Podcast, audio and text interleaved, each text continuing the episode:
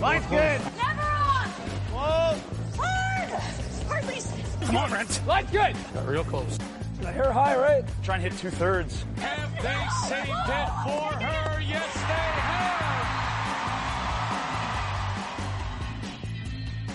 have. Welcome to Game of Stones, everybody. I am Sean Graham. Scott is alongside, as always. Hello, Scott.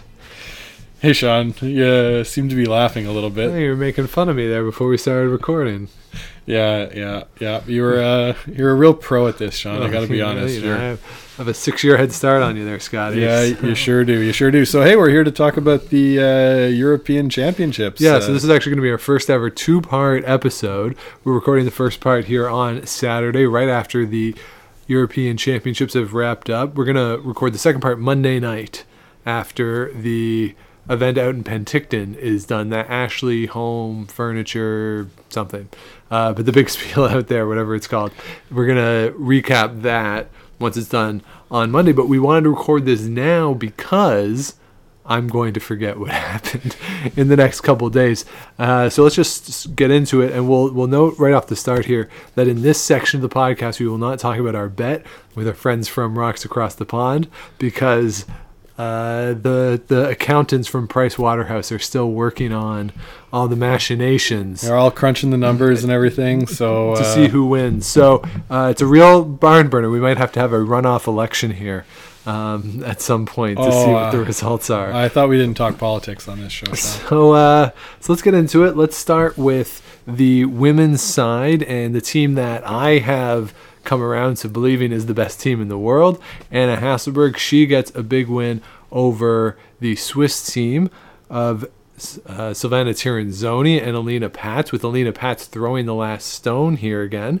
And we've seen this team go back and forth with who's throwing the last stone, but this week it was Pätz. And perhaps unsurprisingly, given that our picks, both of us picked Sweden to win, both the guys from Rocks Across the Pond picked Sweden to win. Really no surprise here, but what is your takeaway here, Scott, from Anna Hasselborg's first ever European Championship? Yeah, it was pretty fun to watch them celebrate. You know, they were super excited. Uh, but my takeaway is that this team is still the best team in the world. It's uh, pretty hard to argue with their shooting percentages for this game. Uh, Anna herself shot 94%. Uh, the rest of the team was at 90, 90, and 89. Juggernaut, you know, they're so, so good. Looking at the Swiss side, of course, they had a, a perfect week leading up to this game, went through undefeated. Uh, and their their team was no slouch either. I mean, Alina Pätz shot 85. Uh, the second, uh, Esther Neuschwander. There you go. Uh, I, I've been I've been able to say it before. Uh, she was at 91. The lead at 93. Uh, it was at Silvana Tirinzoni only shot 79 today. She was just a tick below her usual uh, usual game like percentage, and that seemed to be what really cost the Swiss team. Yeah, and, and for Sweden, as, as we talked about, they employed the Jason Gunnlaugson coaching Hmm. strategy of, you know, one, one, one, one, one, and eventually you're going to win the game. Yeah. And that's what happened. Yeah. And they come through with the, the two in the 10th end after the blank in nine. And what, at least Rhona Martin on the broadcast, felt was a rather curious decision in the eighth end for the Swiss to take a point.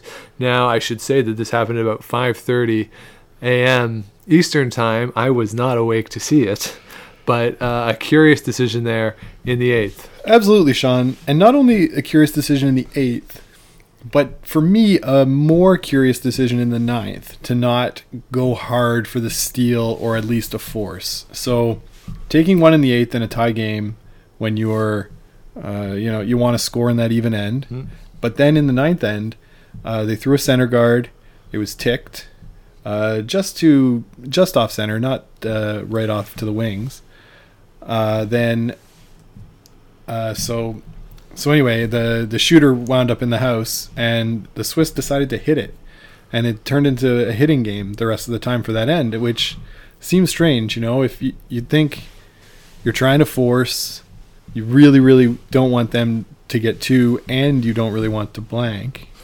The blank w- is not ideal. You can live with it, but The blank is fine. I mean, you're still going to win the game more than half the time if you're up one. They Rhona gave the stat that Yeah. this year with the uh, the new five rock rule that teams up one without, we're still winning at about a 55% clip. Okay. So it's not that earth shattering if you don't get the force or a steal there, that statistically you're still well placed to win the game.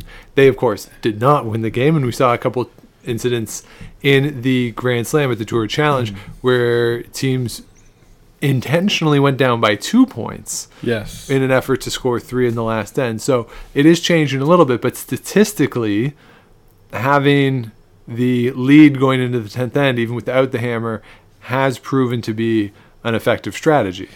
It has. Um, so uh, I understand that a blank is okay, but at the same time, being tied with hammer uh, seems better. Yes, it is better, but you don't want to go too hard because, as Russ and Cheryl often remind us, that sometimes you will force the other team into a two or a three. Yes. So, yes. you know, you can't get too aggressive with it because, again, being up one is better than being down one or being Yeah. down two. So, So and and you're right, and they basically controlled the tenth end as well. And what it came down to was this is the ultimate skips deuce by Anna Hasselborg. She she's left in the end. I think there was three Swiss rocks in play, one of her own corner guards. She makes a perfect draw, perfect draw behind. She's above the tee line. She's behind the guard. well, she's well above the The- line. the- she's she's barely into the eight foot. Yeah, so the corner freeze is like is a really tough option. We talked about it a bit when we were watching uh, some of the highlights, and I said to you, "What would you play?" I think it's the corner freeze. I, I think so. If you go and look, so it's on as you're looking on the the above shot. It's on the right side of the sheet. There are a bunch of catchers on the left side of the sheet mm-hmm. of Switzerland. They're not Swedish stones, and Anna Hasselborg throws a perfect, absolutely perfect shot. It's basically on the edge of the 12 foot if it was on the T line, sort of that line Yep. from right to left is where it is. It's a little further up, so most of it is in the 12 foot as a result. And if you're looking at it, playing the deep come around is really dangerous because it's hard to get it fully buried. And even if you do, that ice was curling so much, you would only have to move it if you're Anna Hasselborg a few feet to get it To get that i- two. if it is fully buried. The corner freeze, you're right, is extremely difficult. But if you can make that, I think that's your best chance of the force. She opted for the run back on the corner, which I don't hate it either. Uh, especially, you know, these these players are so good with those shots. You can keep it straight usually with the sweeping, and when they throw it hard, but she missed it. Yeah, it just sort of uh, never came back to center or never curled up enough for her. So the my surprise with it was the speed with which she called the shot. She said, "Okay, we're playing this." So obviously they had talked about it, you know, when planning out uh, the last couple shots there. But uh, I guess you know if the players throwing sees it, they want to throw it. Bless them. Let him. Uh, Thank you, him Jarvis. Landry. Bless him. bless, him. Jarvis Landry says bless him and let him do it. And so, you know, she tried it. And the, the thing I didn't like about it was that you're conceding the one and going to the extra end. Whereas if you played that freeze, you played a come around to the back of the house, you might be able to win the game there. Unlikely though. Unlikely. Either of those shots, if you force Anna Hasselborg into a straight cold draw, she would only need full eight foot, probably in either of those shots, Mm-hmm. or either way, just a piece of the four. Uh, and Anna Hasselborg is going to make that more often than not.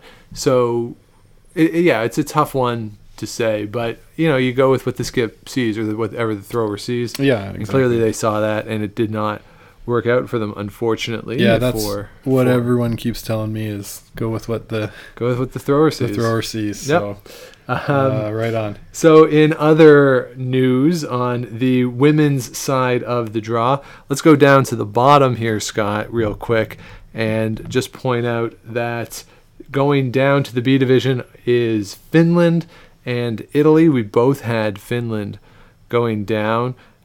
The two teams are going down with records of two and seven, so they are relegated from the A side for next year.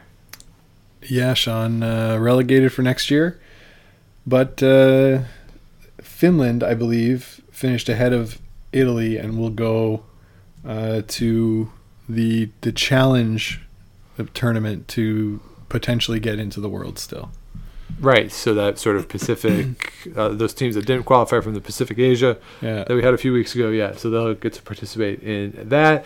Other news, of course, in the bronze medal match, Germany takes the bronze with a big win over somebody. Russia. There you go, over the Russian team, who we both had in the medals, I believe, Scott. We did, Sean, uh, so, so- that's a crushing blow for us. And if the, that game goes the other way, we win the bet with rocks across the pond. Yeah, it's a pretty crushing blow uh, for us, Sean, because uh, because we had them as the, as our picks. They've been having a pretty strong year, but on the flip side, I've never seen a, a curling team celebrate as joyfully as those German women were celebrating winning that bronze medal.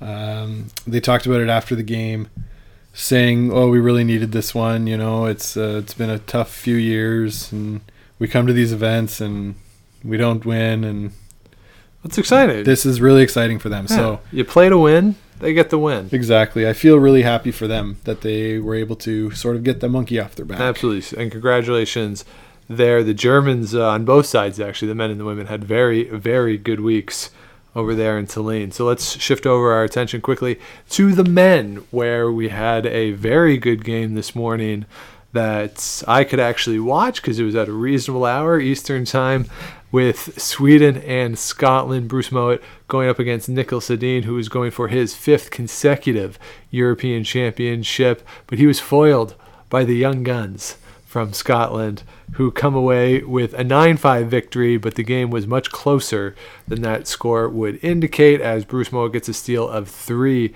in the last end, as Niklas Edin is, of course, playing more aggressively, going for his deuce there. So uh, the game was nip and tuck the whole way. I don't think there was ever actually a a gap of more than More than one one point. point throughout the whole match. Well, Sweden Uh, Sweden went up four two after that big shot on the right fourth yes end. which we'll, we'll certainly talk about but uh, definitely it was it was close the whole way through and you know for me scott watching this game it never felt like either team was ever really in control uh, which is what you want in a game that uh, they're both sort of going back and forth it, it wasn't it wasn't that clean of a game there were some mistakes here and there but you know it, it almost felt like as you know people say this with sports all the time like a prize fight where these guys were just you know landing punches back and forth Yeah. and uh, the the Swedish team got a little punch drunk at the end, and it was Bruce Mouat getting the win Yeah, and and Sweden definitely didn't have their best game today. You know, in the second half. They were good in the first half, But even in the first end, Sean, uh, Niklas Edin missed a draw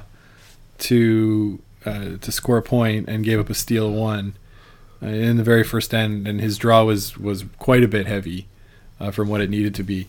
So even from the get go, he didn't have his A game with him. He did make a few really great shots, like the shot in four where he had to chip a Scottish stone off the button that was basically fully buried. yeah, but that's to me that's not even the most impressive shot that he made that end. His first shot Yes, was incredible. So there's a, a Swedish corner guard up on again if you're on the overhead shot on the right hand side of the sheet, he has really nothing, Nothing to play. middle, it's yeah. an and there's three Scottish stones surrounding the forefoot. His play is to sort of a half rock raise, plays it absolutely perfectly, runs it into the shot stone. He's sitting just top four behind two guards now, fully buried, and that shot was unbelievable. And what I really liked about it was that he played sort of a board weight at it, mm-hmm. very control controllable by the sweepers.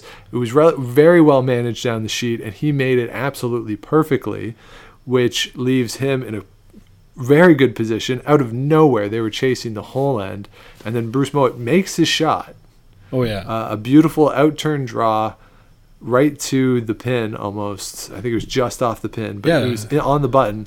And then Dean, that's as loud as I've ever heard him yell, I think. Yeah, he was pretty fired up. Fired up. Um, And he makes the shot and just a little backliner, pushes it into the back 12 foot for his two. It was a two out of absolutely nowhere. Nowhere. Rhona said it on the broadcast. That is why he's the best player in the world right now. Mm-hmm. It's being able to do that and just to pull that out of absolutely nowhere. Like Skip's deuces usually have some setup. Well, like we saw in the uh, women's final. Right. There was at least a corner guard Yeah. there. This was nothing. He had nothing when he went to throw his first one. Mm-hmm. And for them to score two was absolutely ludicrous. Yeah, and I mean he came through when he when he needed to for his team in that end. But then, like you say, the second half of the game, things started to fall apart. It seemed to me like they were missing just the other side of the inch on the runbacks that they're usually so so good at, so precise, and they just weren't able to keep pace with uh, the Scottish team that was making everything. I'm looking at the game percentage here. Niklas Edin finishes with a 65 percent on the on the game, which is obviously not up to his standards. He was number one skip all week, yeah. and uh, Bruce Mouat uh, plays 90 percent. Yeah. So but, but sort of what's interesting there is the split, right? So Niklas Edin on his draws in the final is 53%. And that's, as you said, the one in the first end. And then in the 10th end, he has two essentially draws. yeah, and he's light on both of them, and Yeah. not really even close on either of them. Like they're they're shots that you would expect to see Thursday men's league team Yeah. make. Like And that's were- how off he was, which you don't expect from him, of course. no, no, and they were kind of like taps, draw taps, sort Yeah. of weight, and they were light. Yeah. like like really, really, really, really light So, there. Yeah, not not uh, bringing his best to the party. I thought Eric, Oskar Eriksson missed a couple of doubles and runbacks that you would think he would normally make. Yeah, so he was 68% on his hits there in the final, Yeah, pulling a 71% overall. But yeah, there, there were some runbacks that he missed, uh, a couple doubles, as you say. Yeah. Uh, and those runbacks turned into peels. So that was the thing that killed him is that, and they're so good at this, is it gets you out of trouble that you get the peel and you get something out of the house at the same time. Right. He was just straight peeling, which in the men's game now, you need to be able to get stuff out of the house while you're clearing the front Yeah. at the same time. He was unable to do that, which is obviously off for them. And then Rasmus Wranå was the opposite of that, Yeah. where he was 94% on his hits and 56% on his draws. Yeah. So he made some beautiful runbacks. He flipped the whole ninth end. Yes. He got the blank, uh, making his runbacks there in nine. But when he needed to draw, sit up the ends, he was not there to do it. Mm-hmm. Uh, and even Christoffer Sundgren, uh, 83%, which is low for him. yeah. Uh, and he only threw draws in this game. So uh, definitely not the type of numbers you expect to see from them or that you would normally see from them. And overall, they were outshot by 14%, 89% to 75%. You're not going to win a lot of games doing that. No, no, and for your for you even to be going in to the tenth end with a chance to win, you know, down one, uh, shooting that kind of percentage, you know, you, you got to be thinking, whoa, we're doing something kind of right. But at at the end of the day, you know, you play to win the game, And they uh, they weren't able to do it. They didn't have their best today. They did not. So uh, congratulations to Bruce Mouat. First European Championship victory for him. I believe their first uh, time participating in the European Championships. Even better. They're going to think it's super easy now. You just have to run it through. Uh, uh, and I like Niklas Edin's comment afterwards of, you know, you got to lose one at some point. Uh, yeah, his his humble brag was, "Oh, I think I've won half the European Championships I've played in." More than half, I think he said. More than yeah, half, He's yeah. still won more than half of the times he has entered this event. Oh, so uh, you got to love that uh, from Niklas Edin. Uh, and then in the bronze medal game, it is the Italian team of Joël Retornaz getting the victory there over Team Germany. Yeah, Sean, a great week for this Italian team that sort of came out of nowhere. I think we all were familiar with them from a few events beforehand. And uh, Joel, he went back to throwing four stones this year. Last year, he was throwing third. Yeah. Uh, and so that seems to have righted the team a bit. Uh, their third, I forget his name. Do you have it there? I don't. He is enormous. I think Yes, he's like he's six really eight or something. He's really, Uh, really big. uh, So big, and he he likes throwing that big weight stuff. And when he when he's playing third, he's got the chance to do that a little bit more. So you know, good on. To be honest, Uh, Absolutely, yeah. Like what, and it's the sort of thing. And, and with them and the Germans, they're two teams that you did not expect to see in the No. playoffs. So congratulations to them. And in this field, they're not generally going to be viewed as uh, someone who you have to be worried about. But now, as we move forward, you Who gotta knows? you gotta be careful. So uh, Amos Mosaner. Mosaner, yeah, yeah. Uh, yes, he's a big man and somebody who I would not want to run into in an alley. in a dark alley. You know? Yeah. yeah, and and so you know, congratulations to Team Italy, congratulations to Team Germany. Yep. Uh, had a good week as well. The interesting thing we talked on Thursday night. Did we record Yes, Wednesday night? Wednesday night. And we talked about the possibility of tiebreakers. Turns out uh, we were uh, wrong. Yes, no tiebreakers, no which tiebreaks. absolutely kills us in this game too in our bet. Yeah. um, because Norway and Switzerland don't get the opportunity to play for tiebreak. They lose on the Draw shot challenge, right, Sean. which is the draw to the button. yeah, the last stone draw for Yeah. throughout the week. So Yeah. uh, a little unfortunate there. Uh, I saw Peter De Cruz interviewed, and he said, "Yeah, we knew that was going to be important, and we just weren't good enough." Again, this we would have So- won. Again, like again, we would have won on that um, if that goes through. or they had been able to get through and, and medal. You know what I mean? Yeah. Yeah. So, and I mean, I'm looking at all the player stand standings and statistics, and it was like Sweden, Scotland, Switzerland, Sweden, Scots, Scotland, Norway, Sweden, Yeah. Scotland, Norway. I mean, the they played well enough, but it got a few unlucky breaks at the beginning of the week. Switzerland. Uh, yeah, they were an uphill battle all week. and that's it. You play your early games against the top of the field, and you know you have one misstep late in the week, and that's enough. Yeah. So uh, tough week for them, but again, the the goal of this event obviously is to win, but also to qualify for the World Championships, and they do that quite easily because the two teams that are going down to be and not going to the World Championships, probably, um, are in this case Finland and Poland. So a tough week for Finnish curling. Getting relegated on both sides, and then Poland had the worst record of all the teams in the A side with a one and eight. Everybody else, men and women, had at least two wins, uh, and Finland doesn't go through. They they tied with the Dutch team of Jaap van Dorp, but Van Dorp goes through on the head to head, and with that we have Finland and Poland going down, which Scott, of course, is very good news um, for us as we both had Finland going down. Hey, look at us. Uh, we're really smart at curling stuff. Uh, yeah, so I mean, you know, uh, I, I think that's all there is to talk about on the A side. Do you want to move on to the B division? Yeah, so let's get into the B side really quickly here. Uh, again, I don't know how much there is to talk about because I didn't watch any of the B side games, Scott. I'll be completely honest with you. So I, I don't really have much in terms of the analysis for the B side. All I have to say is that we did quite well on the B side in terms of making our selections. So, with the women, we have Norway winning the gold, Estonia with the silver, and Turkey taking home the bronze, which means Estonia and Norway are going up to join the A group next season, which is good for us. You had Estonia, I had Norway. We both also had the Hungarians in there moving up. But with those two squads of Norway and Estonia, at least for us, nothing really surprising. No, no, Sean. We uh, obviously know our B side uh, teams and uh, picked picked good ones. Yeah, and uh, on the men's side, we maybe didn't do quite as well here, and by quite as well, I mean we didn't get any of these right. Uh, Denmark, uh, Denmark wins; they get the victory over the English team, uh, and uh, the Czech Republic finish in third there. So congratulations to Denmark and England, who will be going up joining the A side next season.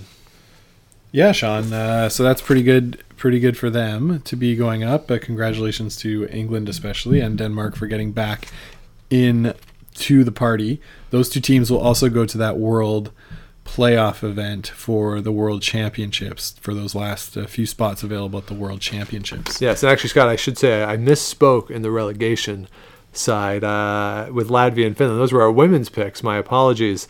Um, on the men's relegation. Oh, we picked Poland. We both picked Poland, right? we both picked Poland, and I had Finland. Oh. Uh, so we actually did quite well on the relegation side there. You had Russia as the other team. So my apologies for misspeaking there, but we did quite well on that. We did not do well on the B side for the men. And so, Sean, I believe I believe you had the French team advancing, right?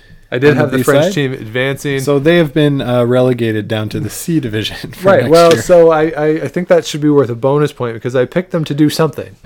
so uh, I picked them not to be in B next year, and they will not be in B next year. So I think that that's worthy of something. hey, uh, Um, potentially, we'll see how that goes. Uh, so there you go. That's it on the B side. So we will take a quick break here, maybe a word from our sponsor, and we'll come back uh, on Monday and we'll talk about what happened out in Penticton over the weekend. We will also settle up our bet with our friends from Rocks Pond. And we're back. Yes, we are. And we are in a different location. We are here at the Ottawa Curling Club. We just finished our Monday night Open League. Scott, how did the game go? Well, it was a tough one, Sean. We uh, well, we clawed our way back into it, but unlike in the previous draw, we weren't able to uh, finish it off. That's true. So uh, a tough loss tonight, but you know there's always next week. And in the interim, since we recorded Saturday and now we're here Monday night, I won money curling. Yeah, So, you're uh, you're a professional now, right? So there you go. I played in the Carleton Place Scotch Doubles Spiel. It is a one-day event out there, pure cash spiel, and uh, we netted out a twenty bucks. hey, So hundred dollar entry fee, won one hundred and twenty, and uh, with the bar and stuff, I only spent like twenty-two dollars or something for a full day out in Carleton Place. Wow! But you had to get to Carleton Place. Yeah, but you know what I've learned? So anybody who's local here to the National Capital Region, if you have to go through Carleton Place, apparently has the cheapest gas anywhere in the region. Uh, it was under a buck. Oh, I got gas for under a buck yesterday. Ninety six five. Wow, so there you go. So uh, times they are becoming uh, quite different. So uh, let's start off by updating our bet with the folks from Rocks Across the Pond. Scott, I heard back today from the folks at Price Waterhouse Cooper, Good. Our, our accountants who were processing the results here. And I know I said the other day that we had 16 points, and I was incorrect in saying that we had 16 points. I was corrected that uh, what we were doing was you were only getting points if the team you selected finished in the top three, not just playoffs. So we lose two points from what I thought we had because I was counting our Russian picks because they made the playoffs, but they finished fourth. So we lose two points there. Now I know a lot of people out there are saying that's not fair. So I will just say that when I calculated the scores for uh, the John and Ryan, I thought we had tied, but I did not give them a point for their Russian pick on the women's side. Ryan had picked Russia to finish second. I did not give him that point in my calculation. So if you give him that point, they win 17 16. If we take away all the Russian points, they win 16 14. Either way, Sean, we are coming on an election night, and we are conceding the election to the Game of Stone, or not to the Game of no, that's we're, us. That's us. We're them. Uh, to the rocks across the pond guys. They clearly have that inside edge on European curling that we just don't have on this side of the pond. Yes, so congratulations to them. The uh, I thought the English picks on the women's side might be our key to victory. And- Right. And both women's uh, both those picks did not generate a point, but the deciding point, if you look at it, is the English men The English men moving up. Yeah. and moving up, and that's really where the difference was there because. On our four picks on the men's side from the B, we didn't get any of those teams right.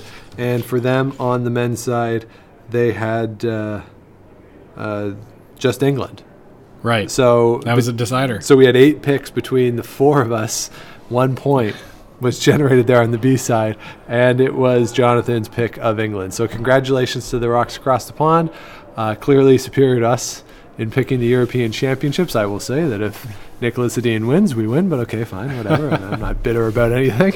Uh, so we will take suggestions now on the terrible beer that we have to drink, and we will consume it on the next episode of the podcast so you can hear our live reactions to whatever swill we are told we have to drink. Now, just just to throw one out there, the Uh, on ratemybeer.com, I looked at the worst beers in the world, and uh, Natty Light, Natural Light, was uh, the winner with an average score of 1.09 out of 5. Uh, pretty terrible. I'm. I think we can get that here, but we're as- like I said, open to suggestions. Yes, and it's it's it's up to them. So if you want to tweet at them the suggestions for what we should have, they are at Curling Podcast. Uh, you can certainly tweet at us too at Game of Stones Pod, but it is ultimately their decision. And uh, as we record this, they have recorded, haven't released their episode yet, so I don't know what they're going to say. And I think we're going to release pretty much simultaneously. So we'll see what they say on their episode. But that's the update there. We were unsuccessful in the challenge, Scott. Well, you know, uh, it's okay with me. We can challenge them for something else in the future. So Yes, we'll we'll go double or nothing. Two beers. but double like, but we've already consumed one. Exactly. All right, so uh, so let's get into nothing really else has, has come out of the European since we talked Saturday. So let's get in real quick to the Ashley Home Store Curling Classic. Took place out there in BC. Where was this event? It was in uh, Penticton, Sean. yes, beautiful. Penticton. So out in Penticton, uh, home of the uh, Scotties last year. That's if right. I'm not mistaken. So the Ashley Home Store Curling Classic. I think uh, we'll talk about who won, but the, the really the only headline that matters coming out of this event is that Jason Gunnlaugson and Sean Gale. Did I say that right? I always say his name wrong. I think Sean Gale. uh, Gail, Gail. Gael. Um, they played a one nothing game in which the first seven ends were blanked, and Jason Gunnlaugson held on to the hammer for the whole game. Got a single, had to draw the four-foot in the eighth end to win the game, but he did it. Uh, so I, I, I, I don't know. This is insane, right, Sean? I saw some tweets. I saw John Cullen tweeted, "Oh, great game from the 1964 McDonald uh, cigarettes Brier," you know, Yeah. and that's what it felt like. Uh, you know, Yes. a, a game from uh, the Wayback Machine. Mm-hmm. So, uh, I mean, kudos to Gunnlaugson for being able to do it. It Obviously, goes, but it goes against his preferred strategy of we score one, they score one, we score one, and as long as we score last, we win the game. Hey, uh, yeah, I mean, he does like that strategy. We we heard him say that at the uh, trials last year, uh, and he's not wrong. You know, It's true. Uh, by the end, if uh, that's the way it goes, it's the way it goes. But uh, you know, good job by him being able to do that. First of all, I think like we didn't see any of the game, uh, No. nor do we have shot by shot on curling zone for that uh, that event, but. Uh, they they were able to do it, which is a bit pretty big feat in 2018. with the five rock uh, rule. you know, like- and and two, it's you know, it's easier. Arena ice is more active than at a club, Mm-hmm, right? So so to do this not in an arena Yeah. is additionally impressive, right? I mean, the ice I'm sure out there in Penticton is very good, but arena ice, the houses are very lively, very active, so it's easier to blow stuff up and sort of Yeah. Hulk smash your way to ends than at a curling club. Now with Jason Gunnlaugson, it's irrelevant because he can throw like a four second rock. Yeah, exactly. So, I mean, good on them for doing it, and uh, it certainly took Twitter by storm there on uh, Yes. on Saturday. Yes, it, it was it was a nice Twitter curling moment after what had happened the week before. So like Yeah. so the week before with what happened in Red Deer there was a lot of Twitter outrage at what happened and this was more Twitter disbelief. Yeah, it was a, a feel good story on Twitter, and I, I'm mistaken. It was Sunday morning, but for me, everything all blended together this weekend. So, uh, Right. you know, Yeah, so uh, so let's get into the uh, playoffs here. Uh, if you look at this field, so uh, the field itself, we, we haven't talked about this a lot, but uh, Glenn Robbins, who is my skip actually Thursday nights here at the Ottawa Curling Club, suggested that when we're talking about these fields, we should mention the strength of field. yeah. Uh, so give some context onto as to like how good is this Bonspiel and how important is it, or impressive is it to win? Right, so the Ashley Home Store Spiel had a strength of field of 8.1406.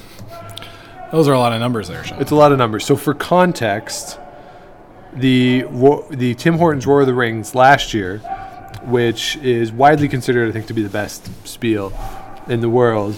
Um, the women's side, which I have up right here, was an 11.79 strength of field. The Tim Hortons Brier last year was a 10.43. So if we sort of consider those the best, then this spiel in the eights, not quite top level, but eight's a pretty good number. Yeah, yeah, it's pretty good. And so, uh, what's done is that every team on the order of merit ranking uh, from the World Curling Tour is given a number, and uh, that num- those numbers are added up for every team that's in the spiel, and then the spiel is scaled to a 24 team event.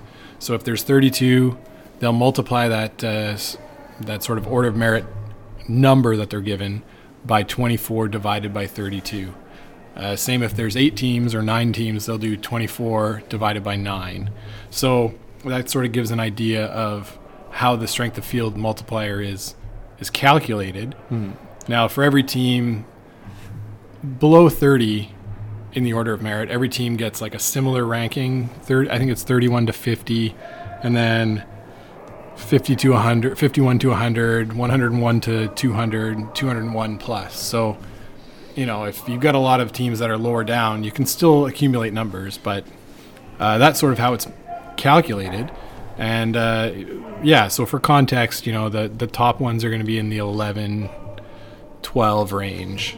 So Yeah. this one's in an 8, 8.5, 9 range. Yeah, so a pretty good spiel. So pretty, yeah, pretty good. There were some good teams there, some uh, pretty big name teams. Brendan Bottcher's team was there. Yeah, and now if you look at the play, like if you look at the standings here, it's actually quite interesting. So there was pool play, and if you look at it, uh, the bottom of pools B, C, and D are populated by locals. Um, Yeah, yeah. I, And- I do want to give a shout out to old uh, Neil Dangerfield's team. Okay. Uh, from the Victoria Curling Club. I uh, played against them quite a few times while I lived out there, and they they did pretty well. They went two and three in their pool. yep. Uh, you know, they they're BC finalists from four or five years ago now. So yeah, they're pretty. You know, they're a club curling squad that goes out and, and can compete at provincials. And so for them to do this, to get two wins against uh, some pretty good teams they beat. So yeah, and uh, Glenn Jackson, do you know them? That's I- Victoria team. yeah, I played against Glenn's team before. Uh, Matthew they're Blanford. pretty good. And Matt also- Matt Blanford is third is Chris Bayer. Uh, who we've played against uh, a few times. So yeah, uh, it's good to see these BC teams getting a shot to play in a sort of big time spiel. Yeah. and you know uh, they did all right. They did okay, but yes, the bottom of the the standings are, have a lot of uh, rising suns uh, or setting suns over the. Well, I guess it'd be setting suns in BC. Yeah, uh, you set you, the sun sets sets the over west, the yes. Pacific Ocean, John. Um, but the, the British Columbia flag is certainly one of, if not the most uh, distinguishable yeah, uh, in the country. So, uh, so there you go. But really, yes, a, a lot of really good teams there, and teams traveled. Kevin Koe's in this field. Glen Muirhead is in this field, who we'll talk about wins. Matt Dunstone, Reed Carruthers, Karsten Sturmay, Ross Paterson, the young Scottish team, Brendan Bottcher, uh, Brock Virtue went out for this, John Epping, Charlie Thomas, uh, Gunner, as we talked about. Uh, Jim Carter was in this field as well. And if we look now at the playoffs, there were some tiebreakers here. But the eight playoff teams, Brendan Bottcher played Jason Gunnlaugson, Reed Carruthers, Ross Paterson, Matt Dunstone, Kevin Koe, Charlie Thomas, Glen Muirhead. And if we look at it, Scott, the one that stands out to me through the playoffs and looking at the draws is that Matt Dunstone beats Kevin Koe in the quarterfinal. Uh, John Epping doesn't make it into the playoffs. That's the other sort of surprising thing of this. Well, he lost to in- He, he one of the loses uh, one of the tiebreakers. Yes, um, but great. That's a great win for Matt Dunstone and his squad as they continue to build towards that. What seems to be an inevitable Saskatchewan final against Kirk Muyres. Yeah, no doubt, no doubt. They had a big steal in the fifth end of that game against Koe and uh, got the only deuce of the game in seven. Uh, that put them up, so up five to two. Uh, so Koe was a little hard pressed coming home, but uh, great work by that team. Uh, they've put in a lot of good work this year, and uh, seems to be starting to pay off. Yeah, for sure. They're coming. They're definitely coming together really well, getting into the playdown season. And the other one, Gunnlaugson beats Brendan Bottcher in a quarterfinal. So arguably, the two best teams are done in the quarterfinals. You can make a case that Reed Carruthers there too. He loses in a quarterfinal. Yeah, exactly. So the quarterfinals filled with a bit of uh, a bit of upset, some hashtag team upset going on in the quarterfinals here, and that's not to denigrate the teams that win. Uh, they're just they're just lower in that order of merit than the teams they beat.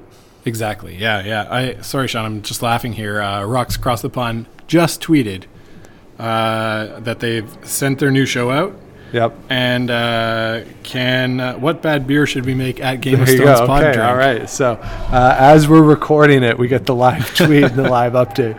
Uh, so everyone, yeah, please do respond to them. Maybe by Thursday, Friday, uh, we'll make a decision on what it's going to be, and uh, we're going to record next weekend at some point. Yeah, So, uh, we'll, certainly- we'll tweet about what beer we buy. We'll Instagram picking it up at the uh, beer store. and we will we will open them live on the show, and uh, you can get live reaction of what we think as we consume pretty good beer here at the Ottawa Curling Yeah, Club. for now, uh, for now, I'm going to enjoy this one while I still can. There you go. So, uh, so moving forward, uh, we have an all Scottish final here between Glen Muirhead and Ross Paterson, and Glen Muirhead comes out victorious over his fellow Scotsman. Yeah, in the extra end there, it seemed like they were pretty even all through the game. So uh, they take advantage of uh, having the hammer in the extra and score their one for the uh, for the win. So good uh, good job on uh, Glen Muirhead's team. Absolutely, great win for them. Congratulations! And I, I sort of had to laugh though when I saw that this was the final because. As we talked about, you have a, a big win for uh, Bruce Mouat and his team, and now the two Scottish teams. You have an all Scottish final, so a pretty good weekend for Scottish curling there. I'll. Uh, and as we've talked about before, seeing which of these teams is going to make it to Worlds is going to be a lot of fun. And uh, I, I hope that whatever playdown they do, that it is accessible uh, here Mm-hmm. in Canada, because I w- would watch all those games. Yeah, yeah. I would be I would be a little sad if they just picked a team and went. yeah, they should know? play for this. I think. Given that how how good they all are, usually Scottish curling will will pick a team and send them. Right. Well, because they've always been able to.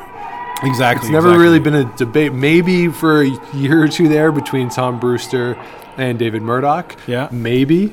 But then they just teamed up, and Yeah. it was a non-issue. And, So- and, and on the women's side, there's really not really any debate unless Eve is hurt.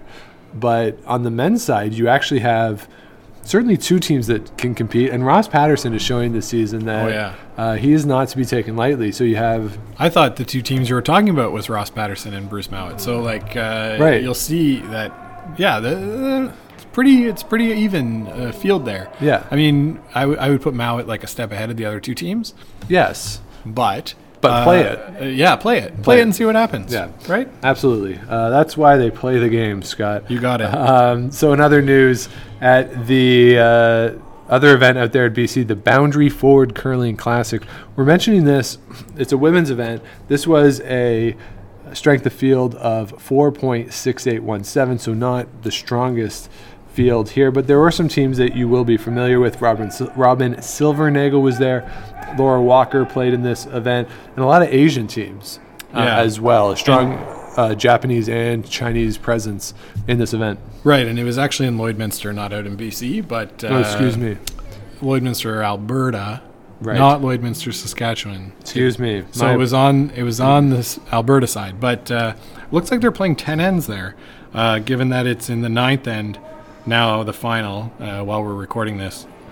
Uh, Sherry Anderson against uh, Team Lu from China. Yes. So, So, uh, and and Sherry Anderson's had a good run here. She beat Laura Walker this morning in the quarterfinal. Beat Robin Silvernagel. Silver. I don't know why I have such a tough time with her name. Silvernagel. Robin Silvernagel in the semifinals and now playing tonight. This is a long day. Uh, they started at 9 o'clock Mountain Time this morning, uh, then a 1 o'clock semifinal, and then a 5 local uh, final. So, Yeah, so so Sean, this is something we're seeing a lot of lately, right? Uh, we're seeing spiels wrap around the weekend and ending on Monday. yeah, and I, We talked about this a little bit, and neither of us seem to know why. No, I have no idea why this happens. And, and if anyone knows, I, please tell us.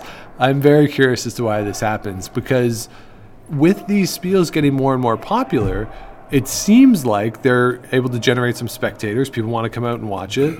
And by having your finals on Mondays, that limits the amount of people that can come out to the club Yeah. to watch it. I, I wonder if it has something to do with clubs not wanting to give up as many club nights to play, but you're still giving up Monday for these spiels.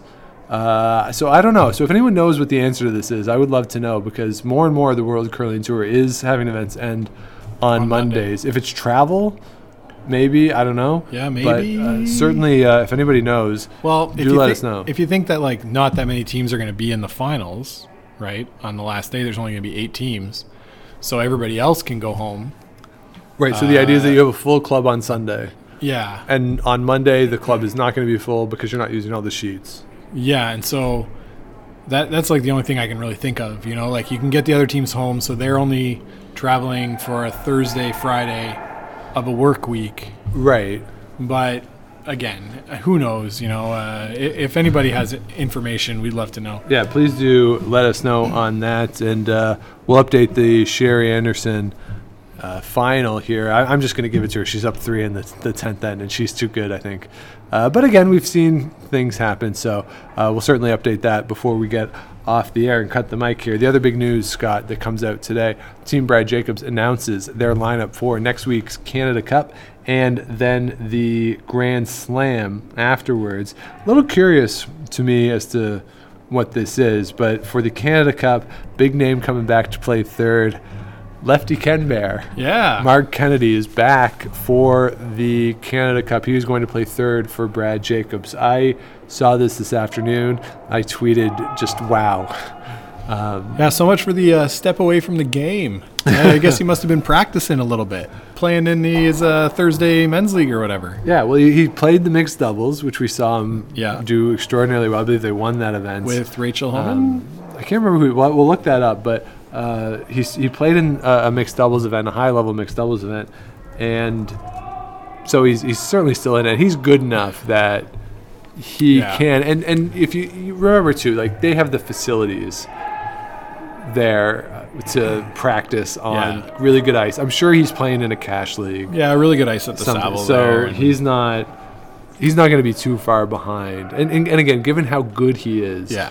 One practice on arena ice, he'll be fine. Yeah, and it's interesting to me his personality with this team. You know, uh, he was sort of the glue that held that uh, Koe rank together for a lot of those uh, those four years they they played together, and I, I I'll be interested to see drink.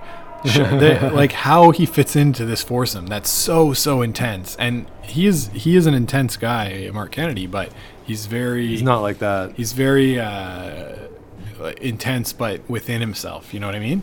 Yeah. So yeah, that'll be uh, that'll be really really fun to see. And uh, I mean, do you think this ups Team Jacobs' chance at the Canada Cup? I do. I think he is. Again, with all due respect to Ryan Fry, who I think is a very good third, he's a very good thrower. Yeah. Um, he's a, he's a good player. I think he's a good line caller too. Yeah, but Marc Kennedy might be the best in the world at this. Yeah. Uh, now, again, he hasn't played all season, so he might be a little rusty, and it's always tough to step in. To a new team dynamic, Yes. right? Now, that being said, J- Brad Jacobs and the Harndens have been around long enough that I don't think it'll be that challenging for Marc Kennedy to figure out line calls, how they throw, that kind of stuff. He's he's too good, and he's seen them enough. I think that he mm-hmm. will be able to pick it up. Yeah. Not as good as Fry in No. terms of that, in terms of line calling and weight calling, but he's he's that good at it. But where I I just wonder about the intensity dynamic and how it all works. Now, I think we've seen Brad Jacobs be a lot calmer this season than we've had in the past. And Yes. You know, just sort of saying, all right, let's think about this. Let's talk about this. I think that's very much helped him. I, and again, not to be overly speculative, but I think he has recognized what went wrong at the trials last year and is trying to correct it and trying to play less with less emotion to keep himself under control. And I think Marc Kennedy is good for that. I am very, very surprised though that it's not Tanner Horgan in Yeah. this spot. I am stunned that it's not him. As I, as we talked about last week, that I, I thought that Tanner Horgan would be on this team in 2021, and I'm still not convinced that that won't be the case. But if I was maybe 99% last week, I'm probably down to like 60% based on this. Mm-hmm. Because if the long term plan was Tanner Horgan, he would be here. Yeah, and why not try him out in this kind of an event Yes. where it's uh it's the first year of the quadrennial. It's not as important to win that Canada Cup as it would be a year from now or even two years from now. Yep. Because I, I think it only get, guarantees you a berth in the pre-trials. Yes, this year it's only year. the pre-trials. So, I mean, while that would be nice to have, I'm going to assume that this team is good enough and has expectations of qualifying directly into the into the roar and not having to go through the road. So, yeah, it's it's really surprising to me that this wasn't the choice. Now, it could have been that they asked him and he was unavailable. Mm-hmm. You know, he's a student, so you know, you got to uh, Got to study. got to study up, got to pass Sure, those yes, exams. you're, and, and, and, and that's not to be flippant, by the way. Um, it is exam season, It sort of end yeah. of term for Tanner Horgan, and I'm sure he set his schedule in advance. He did actually. Uh, he is this year's or one of this year's recipients of the Love of Curling scholarship. Scholarship, yeah. So you know we don't. This isn't sort of a Rachel jo- Rachel Homan. We're kind of flippant about that she's a student. Um, although Rachel Homan is going to school, but a lot of it seems to be for residency. Tanner Horgan is very much a serious student going to school. Yeah, So yeah. to, to take two weeks, because these events are back to back, and it is a two week commitment, would be very difficult, which Sure. I did not take into account in predicting that he would be on this team. Of course not. Of course not. And and I think the reason that we gave for predicting that he would be there is valid still. But yeah, we didn't think about the school term.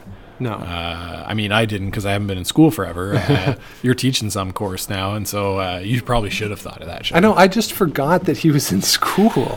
um, I mean, he looks like he's thirty. like he, he looks like a full grown guy. Like Poor guy. Um, that's not a bad thing. Oh man. Well, when you're young, it's better to look older. But once you get old, like uh, like me, It's, It's the better to look opposite. younger. Yeah.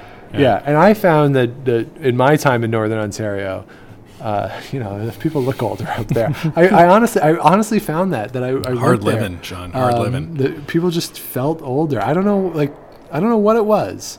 Um, maybe it was, harsh winters. or maybe it's just because we were all covered up the whole time that you couldn't actually see people. It was just sort of the, it was just like the eyes, and that's all you saw if anybody ever. Um, but And everyone was studying hard, so their eyes were all dark. You know, dark yeah, the, the bags under your eyes. You're just the whole time you're just living off of craft dinner and beer, and you're in the library 23 hours a day. It's you know they Boy. push you hard up there in, in northern Ontario. Yeah, sh- we, we had different experiences at the university, but sure. okay. So a- and then Marc Kennedy is not playing the next event. He's not playing in the Grand Slam. No. Instead, EJ Harnden is going to go to the third position, and Matt Wozniak is going to step in and play second. This one makes a little more sense to me. Uh, because EJ's played third before, we talked last Yep. week if EJ could move back to third. Uh, here, we're going to see it. I think this is a good idea. Matt Wozniak. Uh, I like Matt Wozniak. I think he's a very good player. Mm-hmm. I don't think I've ever heard Matt Wozniak say more than two words. Um, so I, I think he'll Mm-hmm. fit in nicely in terms of just go in, do his job, and be fine. That's what makes him a good second, Sean. And, and he's really the second I should model my game after, uh, to be honest. But uh, no, I really like Matt Wozniak. I, I think that this will be a good addition for the team. Uh, EJ played third with um, uh, with them before, before Ryan Fry yes, joined before the team. Ryan Fry joined the team, when Caleb Flaxey was still playing uh, second, I believe. Yeah, he was playing, and then they had another guy that stepped in at second. Yeah. Who uh, I, whose name I escapes me now. I looked it up last week, but I can't remember now. And uh, yeah, so I think it should be fine. It should be a, a good fit. Uh, Matt Wozniak. I don't know if we mentioned on the podcast or not, but he won a mixed doubles spiel with the uh, the former lead for Silvana Tirinzoni's team, Marlene Albrecht. Right. Yes. Over we, in we did- Europe. I don't think we did mention that. I, I mentioned it to you, but I couldn't remember if I did on on the podcast or not. So you know, he's keeping busy. He's spared uh, at the uh, Grand Slam down in Truro, so you know he's he's around, and uh, I think that'll be a really good fit for the team. Yeah, and another player who doesn't really need anything to step in. He's been around No. long enough, knows Yeah. how to play, Yeah. and I, I think they'll be fine with him at second. So uh, just a surprise to me, a very surprising announcement there. It'll be fun to see Marc Kennedy play. Yep. And we won't sort of, we're- we're obviously not at the point where we'll do our picks, but might affect our picks here, uh, having Marc Kennedy back in the fold. Well, it might affect your picks. I don't think it'll affect mine. Well, they won. They're, you know, it's well. We'll get into it next week. We'll- Um, yeah, we'll save that. with what it is. So I'm trying to look here what what event Marc Kennedy played in and who he played with, uh, and I cannot find it uh, quickly here. There's a So- uh, there, there's a sign downstairs because Rachel Homan won that that she's on the Wall of Fame here. Okay, So if you want to pause, yeah, let's take a quick pause. boy, that was a tough uh, stairs there. But uh, yes, Marc Kennedy won with Rachel Homan the Sherwood Park Mixed Doubles Classic So there we go. in October. Yeah, so two Alberta-based curlers uh, winning, and they're on the Wall of Fame here at the Ottawa Curling Club. Uh, shout out, shout out to Delau and the Ottawa Curling Club. Hey, they're life members now, so uh, that whole team Homan, so they don't even have to pay. I don't think. Well, good for them. Hey, right on. Well, they eh? don't really ever play here. Oh, they practice here all They the time. They do practice here. Actually, so I heard a story I, out at Carleton Place yesterday that uh, some of the other members here came in one day and uh, Team Homan was here practicing. Mm-hmm. Uh, actually, all four of them.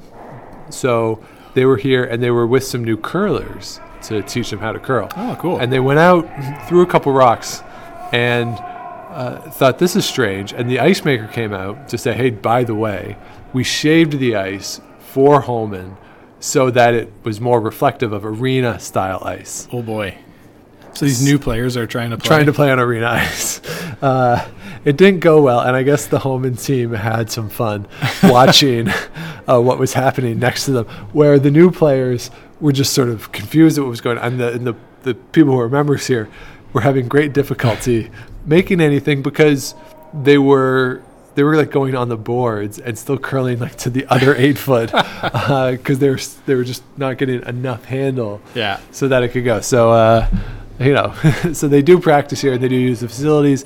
We've said this on the show before. If you're ever playing here and you are on sheet number one, play the yellow stones. Yes. Because the red ones are the Homan stones and they tend to be a little sharper. a little bit sharper. And you know, uh, last week we might have maybe done better playing those Homan stones because we definitely didn't play well with the yellow. We definitely did not. Um, so there you have it. Uh, quick update, Scotty. Here, what's the status with Sherry Anderson as we sign off here, just so that we uh, get Oh. as up to date information as we can. Again, she was up eight to five in the final of the Boundary Ford Curling Classic out there in Lloydminster. I'm refreshing the page right now, Sean, and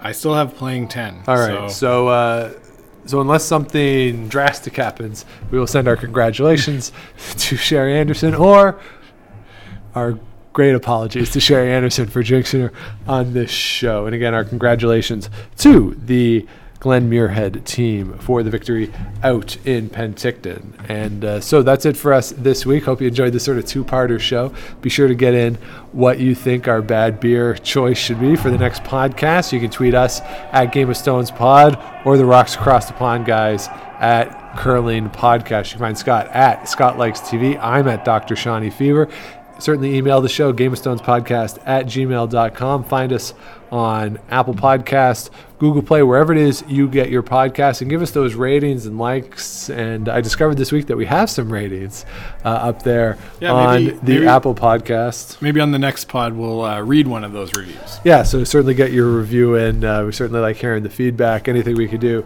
to improve the show, tell us what you want to hear. So we'll be back a couple shows next week previewing the Canada Cup and, of course, the return of the World Cup of Curling from Omaha.